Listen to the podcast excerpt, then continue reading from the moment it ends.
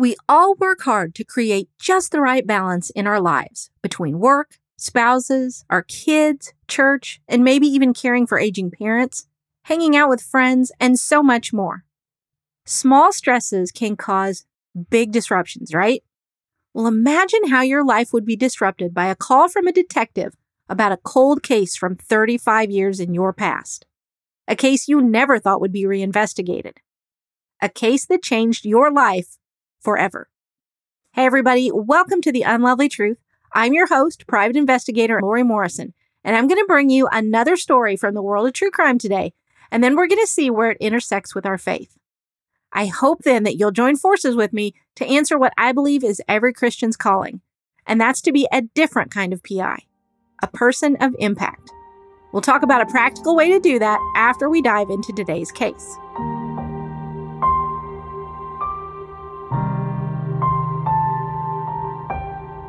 This is Season 3, Episode 41.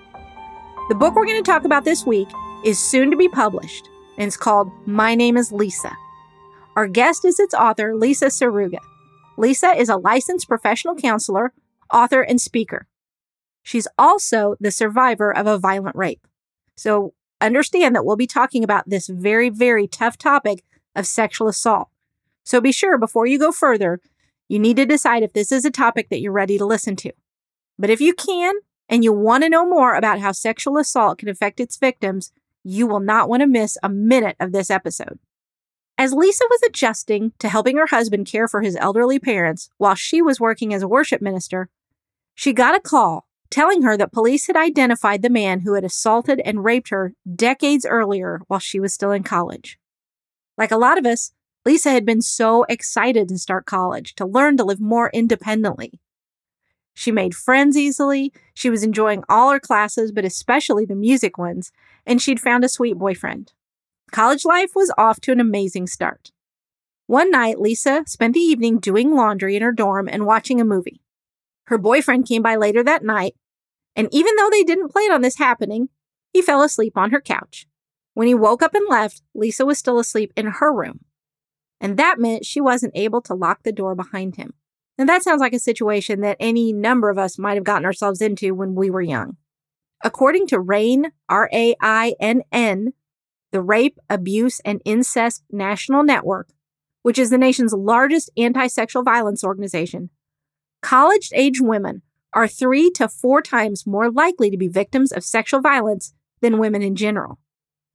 RAINN created and operates the National Sexual Assault Hotline, and you can look in the show notes to find that number and find some links.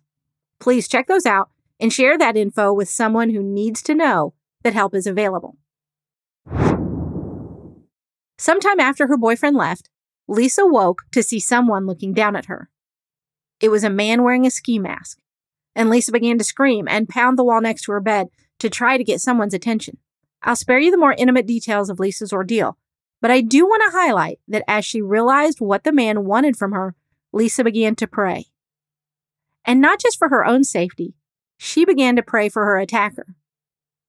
Now, I wish that I could tell you that those prayers resulted in the man changing his mind and simply leaving, but it didn't. He became more violent with her, and Lisa became convinced that she was about to die. When the assault was over and the man left, Lisa called her boyfriend. She also reported her ordeal to the police. And good for her. I cannot imagine how hard that must have been. I know it's easy to think that, oh, if you've been a victim of crime, you should just easily be able to tell the police. But you have to also understand that the evidence collection process and retelling and retelling and retelling what happened was another trauma. Even telling her parents was hard. Everything was hard. Everybody was telling her what she needed to do. And it seemed like no one was asking Lisa what she wanted to do. Because police had to take her clothes for evidence, when they drove her back to her dorm, she had to wear hospital scrubs. She felt like everyone who saw her had to know what had happened to her.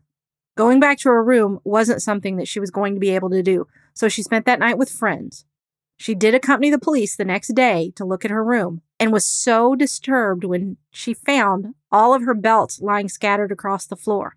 Can you even imagine the additional horror that she had to have endured when it dawned on her that her attacker may have intended to use one of those belts to strangle her?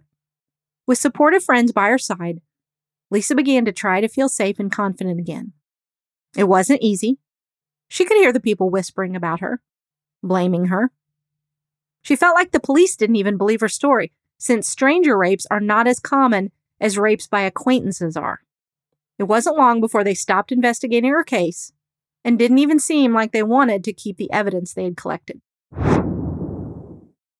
As Lisa continued to try to move forward, she saw her grades beginning to fall and her relationships getting very, very strained. And that's not uncommon at all. More than a third of all victims of reported rapes say they experience getting into more arguments and feeling like they can't even trust the people closest to them. In time, Lisa was able to graduate, and she set her sights on helping other women who had experienced what she had. She earned two master's degrees, got married, and had children, Lisa became a licensed professional counselor and a college student personnel professional, working with college students to give them what she felt she hadn't gotten in her darkest days. Sadly, her first marriage didn't last, but Lisa moved on, becoming a certified legal and ethical specialist, and often serving as an advisor to legislators on mental health issues in educational settings. She remarried, and even with the stress of caring for his aging parents, life was good. That's when she got the shocking call that the police were going to take another look at her case. And this time, they had a suspect. We'll talk with Lisa in just a minute to learn where that call led and how it's affected her life and her faith ever since. Do you ever worry about how crime seems to be on the upswing these days? Do you want private investigator approved safety tips so you can keep yourself, your family, and your community a little safer? Are you ready to really lean into what the Bible says over and over, and that's to fear not? If so, then be sure to follow me on social media so you'll know when my book, How to Kick Fear to the Curb, comes out. You can find me on Instagram at the Unlovely Truth Podcast or on Facebook at the Unlovely Truth. Message me on that Facebook page if you want to join my book launch team, and you'll get an early peek at the manuscript. I hope to hear from you soon, but for now, Let's hear what our guest, Lisa Saruga, has to share with us. Lisa, thank you so much for joining us today. I know this is not the easiest topic to talk about, but you share your experiences in your manuscript as a survivor of a very violent sexual assault, and you do it to help others. And I have to just ask is that painful for you, or is it somehow freeing? the gist of my story takes place over 35 years, and I didn't talk about my story for 35 years. Um, but when my cold case was reopened, I really felt compelled um, that something needed to be done, and others in the same situation, um, you know, they need to hear that they're not alone. Um, and I really feel very strongly that my story demonstrates a need for legislative change and change within um, our systems. So um, at this point, I, I, would say it's pretty empowering to share my story and to say, here, here's where our um, our problems are, and here's what we can do to fix it. When you mention legislative change, it just makes me think about as I read through your manuscript, it was so easy to feel that in some jurisdictions, the laws are almost on the side of the perpetrators. Mm-hmm. How did that affect your healing process? It was a setback. um, you know, I, when I my case was reopened, I was convinced. At first, I couldn't figure out why would God let this be reopened again um, after this much time had passed, and I was convinced that it the timing was such that I was going to finally get two things that I needed: um, justice and closure. And so there was an, an element of this is going to be the healing process that I've been looking for. Um, and what I learned is that justice doesn't look like what we think it's going to look like in this lifetime. There really are a lot of gaps and holes and and um, things that really kind of favor um, the perpetrators of these crimes legally, and also that we really don't get closure in this lifetime. Closure is something we get in the next lifetime. And so when I found out that their justice was not going to be um, served the way I thought that it should be, um, it was it was devastating at first. It was really a setback. Well, I know you've spoken about your experiences and that you talk about what uh, most people call rape culture. What would you really want people to understand about that that you think maybe most of us don't? You know, I think a lot of times when we hear the term rape culture, there's almost a defensiveness like, you know, our culture doesn't say it's okay to rape people. Um, and what, what I think we need to understand is that in the 200 years plus that our country has existed, you know, our, our, our Constitution was set up in, before we knew exactly what crime was going to look like. And then um, decisions were made over those 200 years by the Supreme Court that set precedents that maybe doesn't doesn't help us at this point in time. And then there's legislators who are discouraged because we can't make the laws that we need to make um, to keep people safe from sexual violence because of old constitutional and Supreme Court decisions. And it, it just has become this tangled mess of, it's like spaghetti. You can't sort through it. Um, and I always talk about the knots that we have developed. So, for example, um, between the federal and the state government, right now, rape is a state offense. It's handled at the state level, not at the federal level. But then we have these decisions at the federal level that prevent the state from getting from prosecuting criminals. And then, it, for example, in my case, um, when my case was reopened and the person who assaulted me was identified, he knew he had been identified. We know he has propensity for violence. Um, so I was notified that um, I had there were safety issues for me that I really needed to um, take some safety precautions. So at the federal level, there is an Office of Victims crime that will help with those safety precautions if the state can get a conviction, but the state couldn't get a conviction because of another federal decision that tied the hands of the state. So there's all these knots that, that kind of prevent us from doing what needs to be done to stop sexual violence. It's fascinating to me that you say our culture doesn't say it's okay to rape. Mm-hmm. But it also feels like we don't say that it's not okay. Absolutely. So I, I, jumped from culture to, to government, but I, I think what that shows is that over this the time that we've been a country, there are things that have become a, a part of our culture that we just don't even realize play into um, rape culture. Um, you know, it's we still tend to blame and shame the victim. What did she do? Was she drinking? Was she, did she, you know, somehow set herself up for this? Um, still, if, if um, a victim goes to court, the only defense that we have is to figure out what she did wrong. And so there's going to be blaming and shaming in, in those cases. We still laugh at jokes that really are about sexual violence and think that that's okay.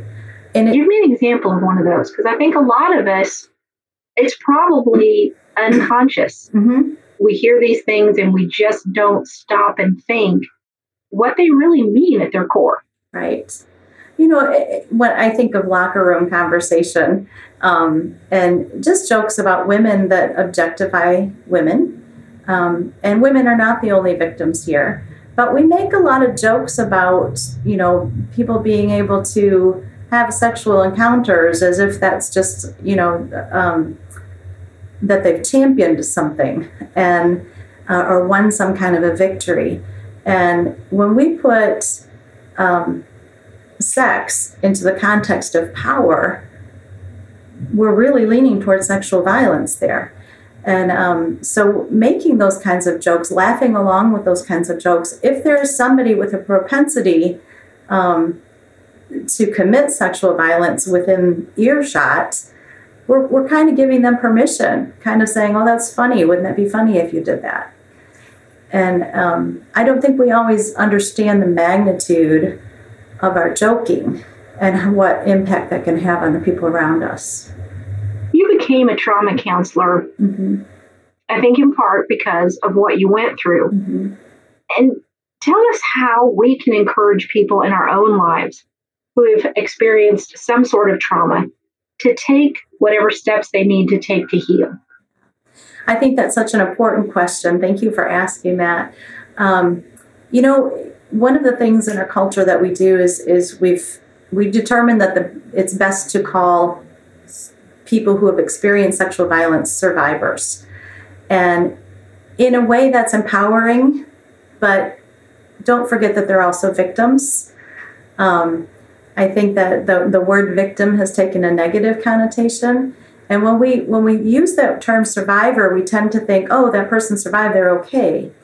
But the truth is, not all victims become survivors. It's important for them to have someone to talk to, encourage them to talk, um, encourage them that they're not alone. If somebody, if you know somebody who has experienced sexual violence, um, you, know, offer to go with them to a counselor if they need that support.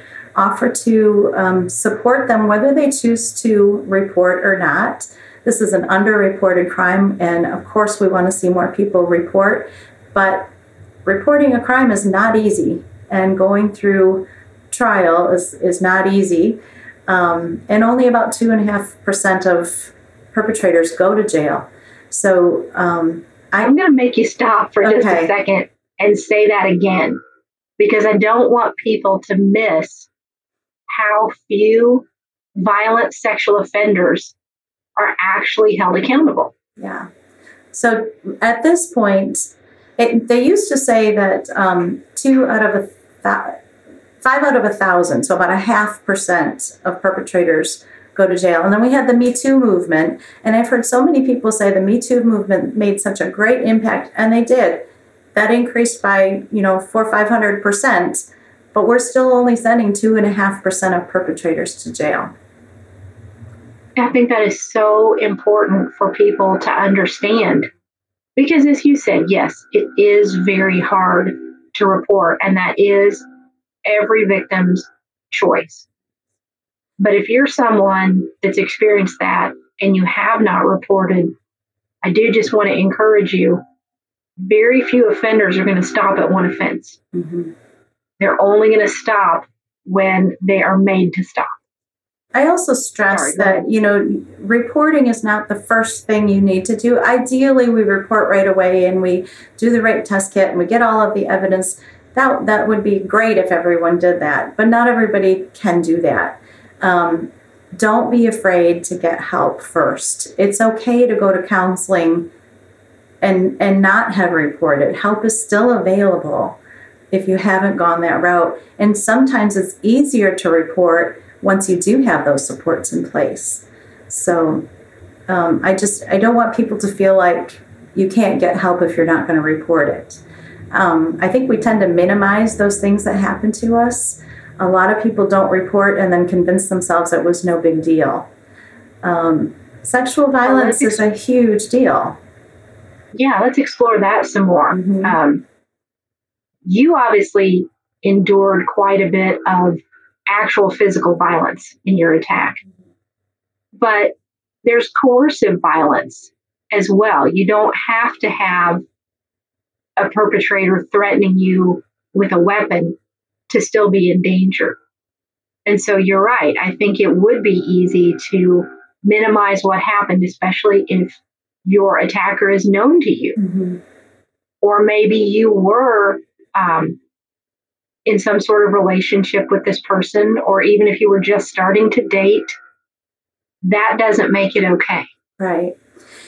I've talked to so many um, victims who who kind of belittled their own situation because they didn't fight back hard enough, or I could have done more to get away. But you know, the natural human instinct is self-preservation, and you know, yes, mine was very violent. There were weapons involved. Um, there was no way I was going to argue with him at that point. I just wanted to survive. I wanted to be alive at the end of it. That fight, flight, or freeze, um, that's a, that's human instinct, and it's going to happen when you're terrified.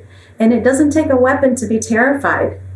You know, if there's somebody overpowering you, threatening you with words or threatening you with what, you know, whatever the situation might be, um, we still have that tendency to go to fight, flight, or freeze. And um, freeze sometimes feels like the safest thing to do. And it fascinates me because if you're working at a business that's robbed, mm-hmm. you are told give the robber whatever they want, mm-hmm. don't fight back, don't be aggressive. And there have even been instances where people who did try to fight back got fired Absolutely. for violating company policy. Absolutely. And so that's what we teach. We know that that's the safest route. But yet, when it comes to sexual violence, we say, well, why didn't you fight back? Why didn't you scream louder? Why didn't you kick or hit them? And any of those responses could aggravate that crime to a more dangerous crime. So, yeah, it doesn't make sense, does it? No, and I think part of it is just, and, and obviously, men can be victims of sexual violence as well, but statistically, the overwhelming majority are women or females. They, they might be younger. But I think part of it is the way we look just at sex in our culture, and especially in the church. We look at it as shameful and something to not be talked about. Mm-hmm. And so here a woman presents herself as someone who has had a sexual encounter, but it was completely against her will we just we don't look at that the same way yeah and unfortunately our churches shy away in many cases from talking about sexual violence. Um, when this happened to me you know i was i was 18 years old. So i had been an adult for six months um, which means that you know i'm not entitled to the same rights and protection.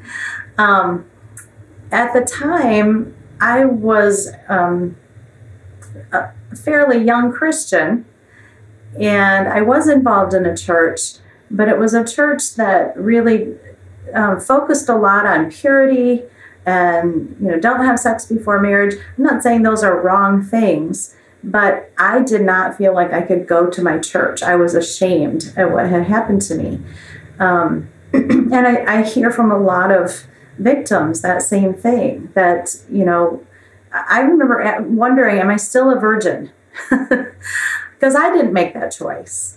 But, you know, my body had experienced something. And um, it's very confusing. I, you know, I, I think our churches, I would love to see our churches be more outspoken and more supportive and offering groups. And, um, you know, I'm hoping to actually write a, a six week um, lesson that churches can do with groups in their churches because um, a lot of that doesn't exist. And yet we know one in six women are going to experience sexual violence in their life. If you walk into any church that has more than six women, chances are the issue exists in your church. And so, um, you know, I really would love to see churches open up and be compassionate in this area. I'm going to make a statement that will probably make some people mad.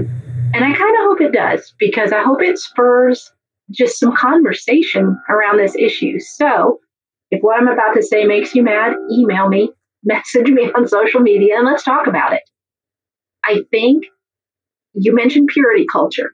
Mm-hmm. And like you said, nothing wrong with that. But I think that a lot of churches have made that an idol. And it has become more important than the people that it's supposed to be serving. I agree with you. So people can email me too on that. Um, you know, I think, you know, we, we tend to focus in on sin in the Christian church, and that makes sense. Jesus died for our sins. You know, you have to you have to understand sin to understand salvation. Um, but the condemnation for certain sins is just so strong.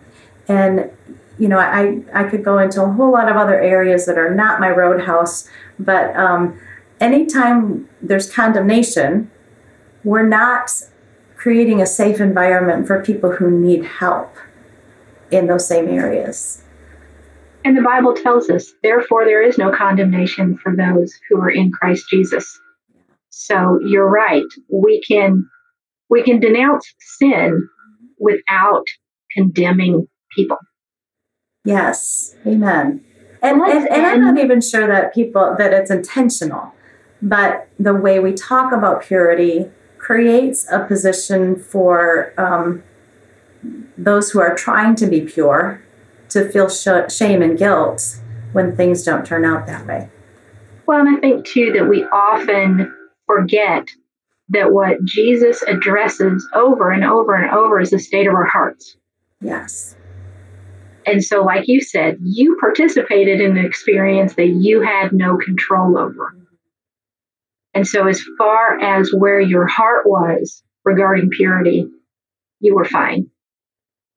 Well, I want to end here on a note of hope because this has been a very, very heavy topic, but a necessary one to talk about. And you're very clear in your manuscript that what you went through has led to some positive outcomes in your life.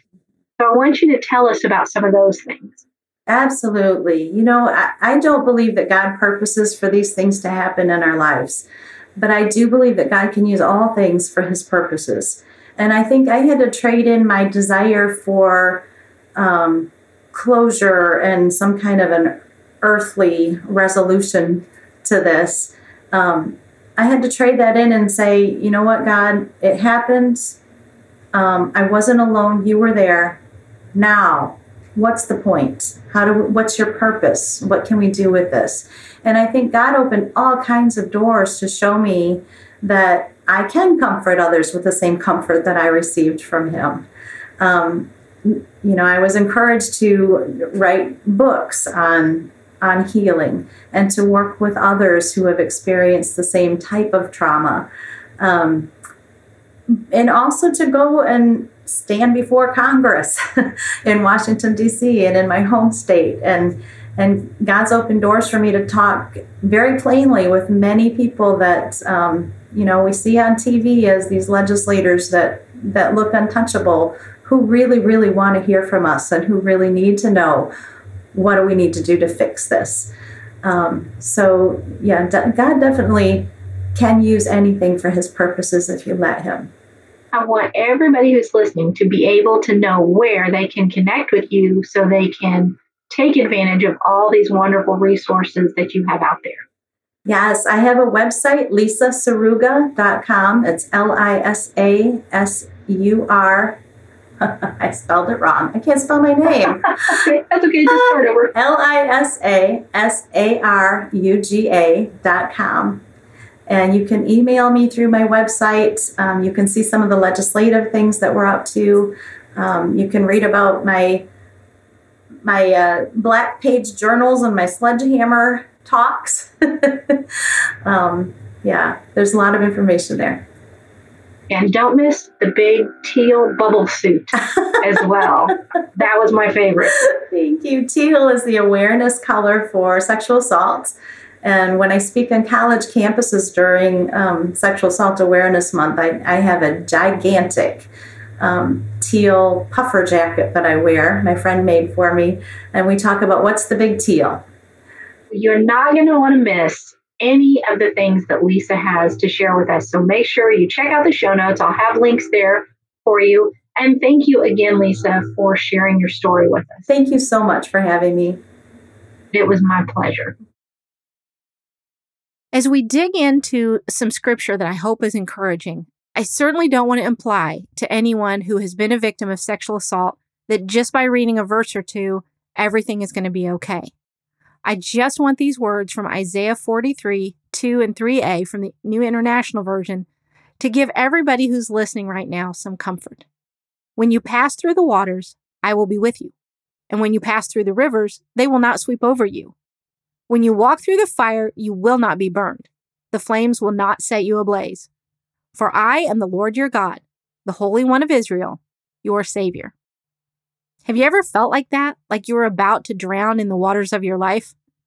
Or that you were walking a path that just had flames burning all around you? Try to remember that even when the waters are at their highest and the flames are at their hottest, you're not alone. God not only sees you where you are, He tells us in these verses that He's there with us. Even if you feel like no one in your life is willing to be there for you, please be encouraged and know that God is. According to the Department of Justice, someone in America is sexually assaulted every 98 seconds. Many of these victims will struggle with post traumatic stress disorder.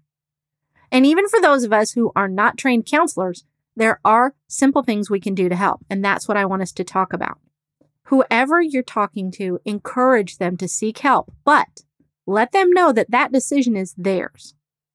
Let them open up in their own time. And once they do, tell them that you believe them and support them. Assure them that you know that talking about their experience must be hard, and you're honored that they trust you enough to share their story with you. Then just ask them one question What do you need the most right now? And do whatever you can to help with whatever that thing is. That's it.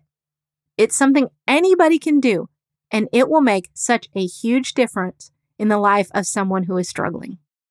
If you liked this episode, please check out some earlier ones. I put links in my show notes for episodes that are similar to today's because I've just I've had so many amazing guests who gave fantastic information that you're not going to want to miss out on. And please help the unlovely truth grow by sharing this episode, subscribing, and giving me a 5-star rating and a nice review on Apple Podcasts. The Unlovely Truth is written and produced by me, Lori Morrison. Music is by Neocortex, and the artwork is by Shelby Highland. See you all next time.